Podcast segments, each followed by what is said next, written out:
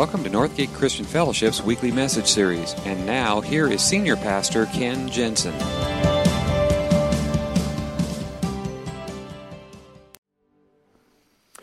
So, uh, we've done this from time to time over the years, and I'd like to kind of, as we're finishing up this series, um, start with this this morning. I would like to know, for those of you here in this room who have become followers of Jesus Christ, Okay, I'd like you to do is how many of you here came to faith in Christ because somebody handed you a tract or a leaflet or some kind of literature that you read and that's how you gave your life to Christ? How many? One, two, a couple. Okay. Um, how many here uh, came to faith in Christ because a stranger came knocking on your door and kind of intruded on your life and, and shared that message, and that's how you came to faith? Stranger comes knocking on your door. None. Okay. Um, how many came to faith because of a TV evangelist or a radio preacher, and you, that's how you came to faith in Christ?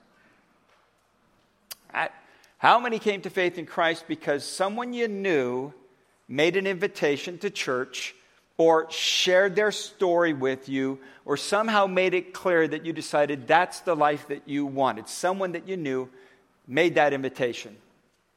Yeah, yeah, look around, because every time we do this, by far and away, that is the single most effective, single most powerful, single most influential way in which people come to faith in Christ. And that's why for the last six years, we've been taking time to talk about this invitational life. That's why we've been having people share their invitation stories. And in fact, um, I would really encourage you. This is the last week we're going to be doing this, but um, we've been giving you the last three weeks opportunities for you to tell your invitation story and get it on video. So um, on your way out, on the left hand side, right by the side doors in that little nook area, um, we're going to be filming more invitation stories. Please tell us your invitation story. We want to hear how that person had that influence on your life because that's what this is all about. Um, God has invited us into this incredible life. And, and, Jesus actually summed it up in one sentence. It's probably the most well-known passage in all of Scripture, John 3.16, where he said, God so loved the world that he gave his one and only Son, that whoever, whoever believe in him would have eternal life, would have that kind of life, that invitational life. And, and, and it's been my prayer from day one, and it continues to be my prayer every single day, every single week, that we would always be a church that is not comfortable and content to sit on our own invitation, but that we would be inviters, that we would be people that are continuing to extend that invitation to that life all around us. It's why we exist as a church. And so, for like the last six weeks, we've been talking about this invitational life, and we've been talking a lot about how that works and ways that you can do it and things that you can do. Today, I want to talk about the why. Okay? Why do we do this? Why do we live this invitational life? Why do we have a church for unchurched people? Why, why do we do what we do? Why should I bother with it? Why should I take this risk? And it comes down to two simple principles. And I'm going to give them to you right now, okay? It's because we are compelled by God's love and we are convinced of God's grace. In fact, that is the sermon today. For those of you who are note keepers, you can fill those blanks out. Compelled by God's love, convinced by God's grace, I'm done. Now, actually, I'd like to expand on that a little bit. But what I do want is for you to walk out of here, if you remember nothing else, this is what I want you to take away from today. That we live this invitational life because we are compelled by God's love and we are convinced of God's grace. And I want you to get that so much so that I'm going to have you repeat after me, okay? Because I don't, if you don't get anything else, you're going to walk out of here. If you don't remember any other sermon you've ever heard in your life, you're going to remember these two points, okay? So say them out loud together with me. Why do we live this invitational life? Because we're compelled by God's love and we're convinced of God's grace. Okay, now some of you don't seem so convinced about that. So I'm going to ask you again. Why do we risk it? Why do we live this invitational life? Because Now, for those of you who are slow, I know it takes like three times for something to really sink in. So I'm going to have you do it one more time, and I want everybody to do it, and I want you to do it as loud as you can with as much energy and passion behind it as you possibly can, because this is why we exist together as a church. We live this invitational life because We are compelled by God's love and convinced of God's grace. That's it. That's it. That's what Paul wrote to the church in Corinth. It's actually in his second letter. If you want to follow along, let me just read it to you.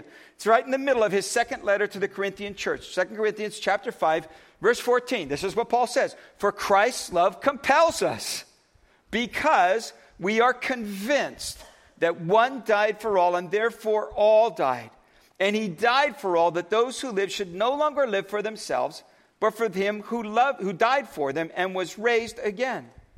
So, from now on we regard no one from a worldly point of view. Though we once regarded Christ in that way, we do so no longer.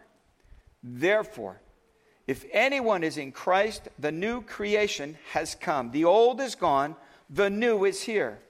All this is from God, who reconciled us to himself through Christ and gave us the ministry of reconciliation. That God was reconciling the world to himself in Christ, not counting people's sins against them. And he has committed to us the message of reconciliation. Compelled by God's love, convinced of God's grace. That's it. says that's why. That's the motivation. So today, I gave you those points up front, okay? Because I don't want to just share information with you today. We've been doing a lot of that for the last six weeks. Today, I want to share my heart. I want you to hear what drives me. It's those two things. I'm compelled by God's love and convinced of His grace. That's what Paul says. That's what it comes down to. He says, We are compelled by God's love. Compelled. Christ's love compels us. He said, It's what drives me, it's what grips me, it, it, it's what, it, what pushes me forward. It prods me, it motivates me, it urges me, it presses me whole, ahead of time. It just keeps moving me in this direction. It is the one driving force in my life. It is Christ's love, and it compels me in everything because, because love moves. See, love is not a feeling, love is not stationary, it is not idle, it is not, um, it's not static. Love moves, love motivates, love, love directs, love pushes, love does, love acts, love does all of these things. As Bob Goff put in the title of his book, love does. That's what love is. It does, it moves, it acts. This is the love that Jesus was talking about when he said to Nicodemus, God so loved the world that he gave his one and only Son.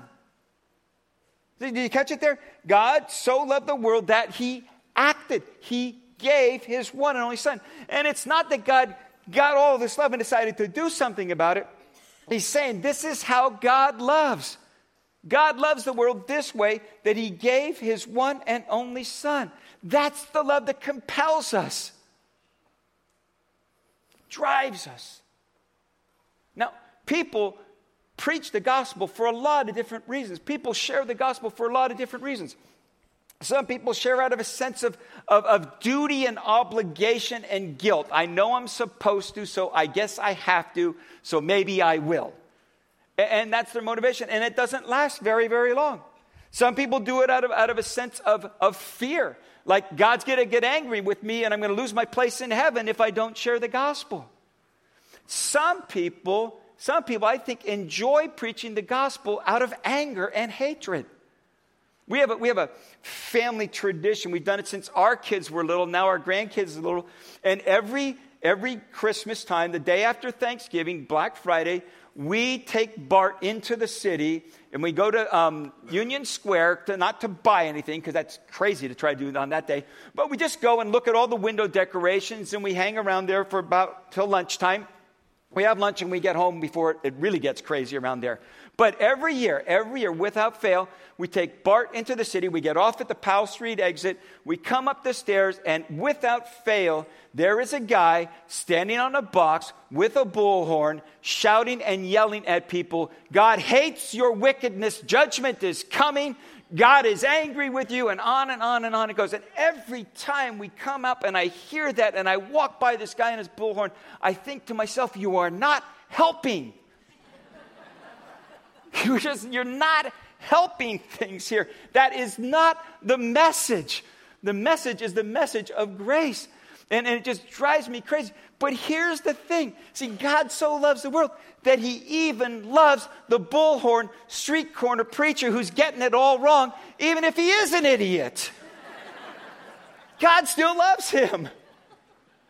Couple of, uh, about a month ago, um, we had gone into the city for a family kind of deal, and we were coming home kind of late and coming home Highway 80, and uh, we got to the Carquinez Bridge and they were doing some road work on the bridge. And so they, they were reducing the, the freeway from four lanes down to two. So, you know, you're kind of jockeying for position and trying to find your spot. And, and so we were in like the right hand lane. Then we had to move into the next right hand lane and found out that one's got to be closed too. So we're working our way back into the left lane, which are the ones that are going through. And there was a minivan, a family in front of us in a minivan. And then right next to him was this big honking pickup, like one of those big club cab, four by four, double tires, fifth wheeler kind of big, you know, the kind of pickups I'm talking about. And he was not going to let anybody into his lane. I mean, that little family with the minivan, they're trying to squeeze in there. He, he was, he got so, he almost caused an accident hitting the guy in front of him. He was not going to give an inch in case that guy was going to get in there. And I sat behind this and I watched this happen and I'm, you know, and I'm watching and then I had to remind myself, God even loves this jerk who has to have a big four by four pickup to make up all of his feelings of inadequacy in life, okay? God still loves him. Because God loves everyone. Not just you and your family and your friends and the people in your community group and the people in your church. God loves the world. And he says it is that love that compels us. Uh, if you've been reading the book, I hope you've gotten this far. I hope you've finished. If you haven't, I hope you will finish the book that we've been using for this series. Because there is a passage, there's a section in there that Steve uh, Carter writes about something I had never heard before. He writes about that when Jesus had this conversation with this Pharisee about what's the greatest commandment, you remember that conversation? And Pharisee comes to Jesus and says, Teacher, what is the greatest commandment? Jesus says back to him, um, what do you think? What, how do you read it? How do you read the law? And he says, Well, to love the Lord your God with all your heart, all your soul, all your mind, and all your strength, and to love your neighbor as yourself. And Jesus said to him, You have answered correctly. Now, I knew that, okay? Here's what I didn't know in Jesus' time, there were actually two great rabbis and, and two different schools of thought and interpretation of Scripture. Uh, one was Rabbi Shammai, the other was Rabbi Hillel. Now, I knew about these two guys too, and I knew about their different teachings and the followers of Shammai and the followers of Hillel. Here is a thing that I had never heard before in my life. You can learn something even when you're 61 years old that there was actually a debate that went on between these two schools of thought between what was the greatest commandment. Everybody agreed the greatest commandment was to love the Lord your God with all your heart, soul, mind, and strength. Okay? But there was an ongoing debate as to what was that second most important commandment. And the school of Shammai was to live a holy life. Because all throughout Leviticus, you see God saying, Be holy even as I am holy. Be holy because the Lord your God is holy. And the school of Shammai taught that the greatest commandment was love the Lord your God with all your heart, soul, mind, and strength, and live a holy life because you serve a holy God. Rabbi Hillel taught love the Lord your God with all your heart, soul, mind, and strength, and love your neighbor as yourself. So when Jesus said to him, You have answered correctly, Jesus was siding with Rabbi Hillel. And what he was saying is the most important thing in life, as important as it is to live a righteous and holy life, more important than that is to love people because when you love people, you align yourself with the heartbeat of God. Because the greatest command is to love the Lord your God with all your heart, soul, mind, and strength, and love your neighbor as yourself because God loves the world. And when that, when you are compelled by that love, It changes everything. It changes the way that you look at the people around you. It changes the way you look at the jerks that cut you off in traffic. It changes everything. And that's what, G- that's what Paul writes. He, he goes on, he says, So from now on, we regard no one from this worldly point of view. We don't make judgments by our own standards anymore. So we once regarded Christ in this way. We do so no longer. He says we can't look at people through that same set of eyes anymore because the love of Christ compels us. It's the driving force in our life, and we can't look at people the way that we've always done it. We've got to look at them through Jesus' eyes. And I have to remind myself of that from time to time. But that's what Paul says. We are compelled by his love. So we're compelled by Christ's love, and we're convinced of his grace because grace is our only hope. Paul writes, Because we are convinced that one died for all, and therefore all died, and he died for all, that those who live should no longer live for themselves, but for him who died for them and was raised again. God's grace is our only hope. See, from time to time, I get a chance to talk with people, and so many people I talk with, when they think about God and their own life and their eternal life and where they might end up, most people, most people I talk to have this concept of a balance scale. You know, you've seen those old things. Um, and, and on one side are all the bad things that I did in my life, and on the other side are all the good things that are done in my life. And hopefully, when I get to the end of my life, the good outweighs the bad, and God lets me into his heaven. There's a problem with that. You never know where you stand. You never know. Am I doing enough good to make up for the bad? Well, I remember my college days. I better do a lot of good. You know. you never know where you stand. But even more importantly, what's wrong with that is you will never be good enough. Because no matter how good you've done, it doesn't cancel out the wrong that you've done and the people that you've hurt and the way that you've rebelled against God. You can never, you can't, you will never be good enough. And so, if you live that, and we talked about this a couple weeks ago, it's the whole idea the difference between do and done. If you spend your whole life trying to do enough to updo the bad, to do enough to get God to love you, you will never be done with it. You can never do enough. It is what Christ has done for us on the cross. That's the message of grace. Religion is all about do. Christ is all about done. And when you spend your life trying to do, it leads to frustration, it leads to disillusionment, it leads to exhaustion, and people just give up and drop out. It leads to feelings of condemnation because you know deep down inside you're not being good enough. You're not even living up to your own standards, much less God's. And so you have these feelings of condemnation that still continue to weigh on you. But Jesus said, listen, God didn't send his son into the world to condemn the world, but to save or to rescue the world through him. Because, see, here's the truth we don't need just a little bit of help to do a little bit better, we need rescue. Every one of us need rescue. Some of us from some pretty bad stuff. Some of us need to be rescued from religion. But we all need rescue.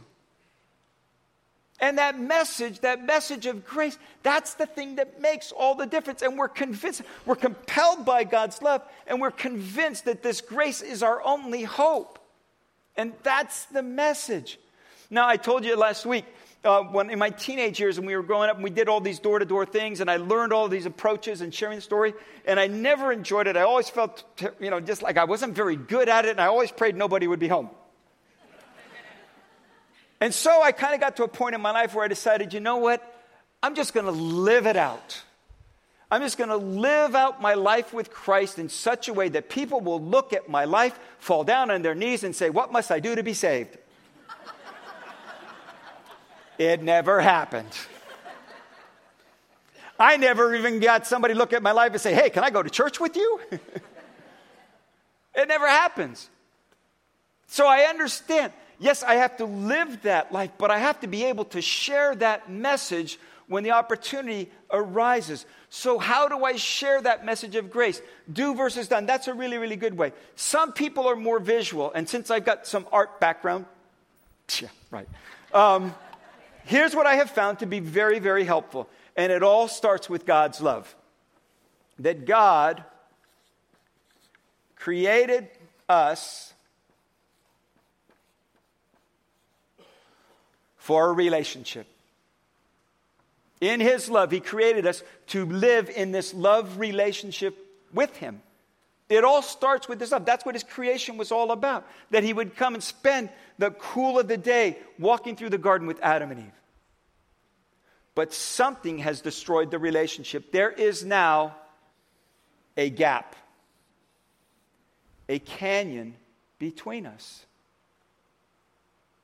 We're created for this relationship with God, but something has come between it. And what's come between us in that relationship is this thing called sin. In fact, that's actually the Bible said that.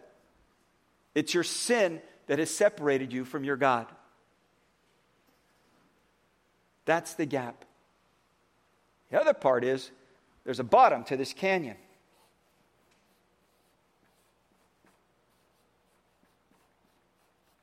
Death.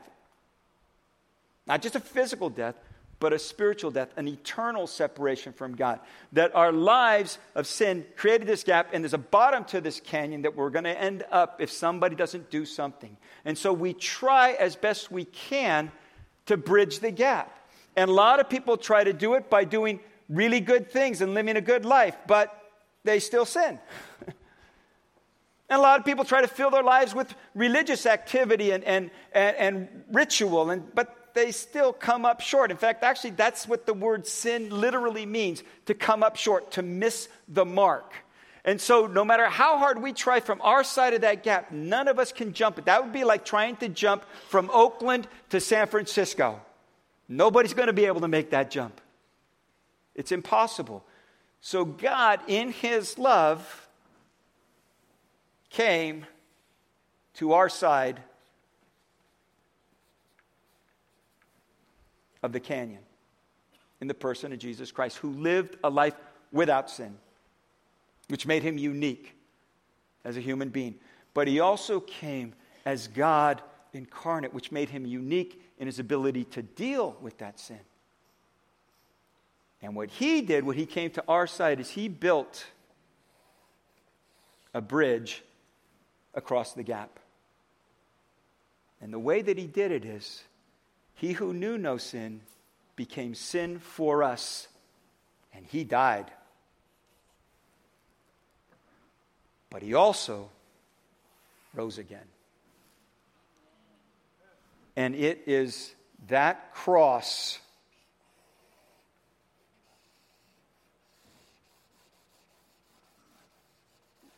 that bridges the gap. That's what Paul writes about here that God was reconciling the world to himself in Christ, not counting people's sin against them. He paid that price, he bridged that gap. And then he turns around and he offers that new life, that invitational life, that eternal life as a free gift. Jesus put it this way Whoever believes in him shall not perish, but have eternal life. Whoever. Good people and bad people. Nice people and not so nice people. Good, friendly drivers and pickup jerks. Whoever. Whoever. And I say to people, does that make sense? Yeah, yeah. You think you might want to cross that bridge? I think I do. One more word.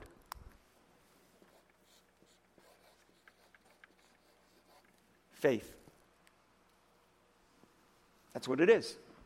Faith is putting your trust in someone else to get you across the other side. It's putting your faith in Christ. If you think about it, every time you cross a bridge, it's an act of faith. And if you've ever been backed up on the Benicia Bridge and a big semi rolls by and the whole thing shakes, you realize it's a big, big, you know, lot of faith there. Every bridge crossing is an act of faith. You put your faith in Jesus because he's the one who did for us what we couldn't do for ourselves. Now, there's one more C. It's not in your outline, but it's this we are commissioned. We're compelled by God's love. We are convinced of his grace, and we are commissioned to tell the story. God reconciled us to himself through Christ and gave us the ministry of reconciliation. He has committed to us the message of reconciliation. And as I look out on this audience today, I see people whose stories I know. People who came broken and hurting, and they found healing and restoration. People who came with an addiction or self destructive behavior that was tearing apart their life and their whole family. And they came because somebody invited them. And they found recovery and healing and a new life. People who came carrying guilt and shame from their past and found forgiveness and mercy and grace. People who came for the very first time to Northgate as a teenager to Young Life, our youth program at the time. And now, now they are grown and they have children and they're married and now they are coming and a whole family, a generation and generations to come. The trajectory of their life is changed because somebody was compelled by love and convinced of grace and made an invitation. That's your story, and that's my story too. Inside your program, I have this little card. I'd like you to pull it out. Someone made that invitation. And on the front, side of the card, it says, The one who took the risk for me. Would you just write that name in there? It's probably a series of people, but one person who made that difference in your life you might want to send them a thank you note because it changed the tra- trajectory of your life. Then I'd like you to turn the card over. And we've done this every week. It says, I will take a risk for, and write down a name. Someone that you love, care about deeply. Someone who's because of Christ's love, you are compelled to extend this message of grace. Done this every week because I want you to take this home with you and make this a matter of prayer. And if, if you're using your smartphone or your tablet to take notes, you can do it in that, that other space there, or you can grab one of these cards on the way out so you'll see it. I'm just going to ask you who took a risk for you? Who are you willing to take a risk for? Yourself. Would you bow your heads with me? So we've done this each week.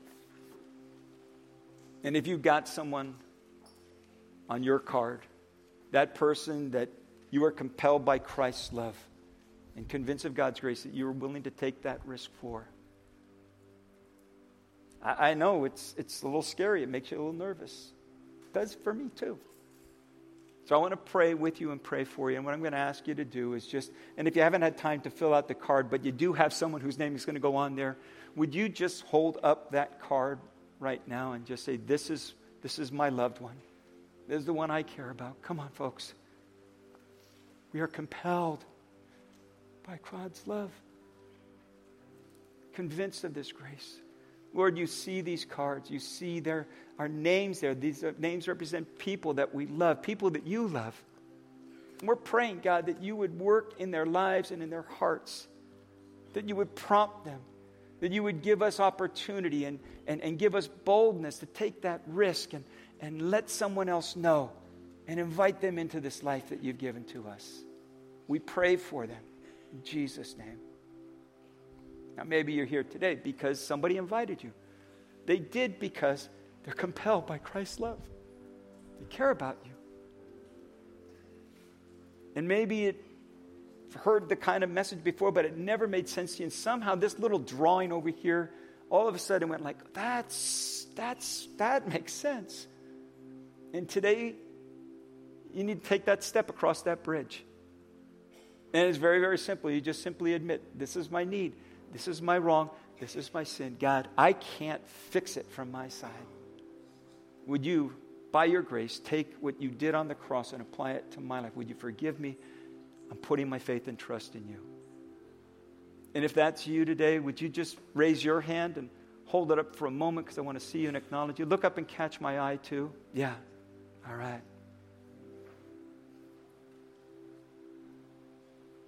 Yeah. Yes. Yeah. Going to invite you to just make this your prayer. Lord, here I am with my faults, my failures, my mistakes, my wrongdoing, my sin. I can't fix it, and I know that. So today I'm turning to you. I'm putting my faith and trust in you. Would you forgive me from that sin? Would you give me that new life? And teach me how to follow you. In Jesus' name, amen.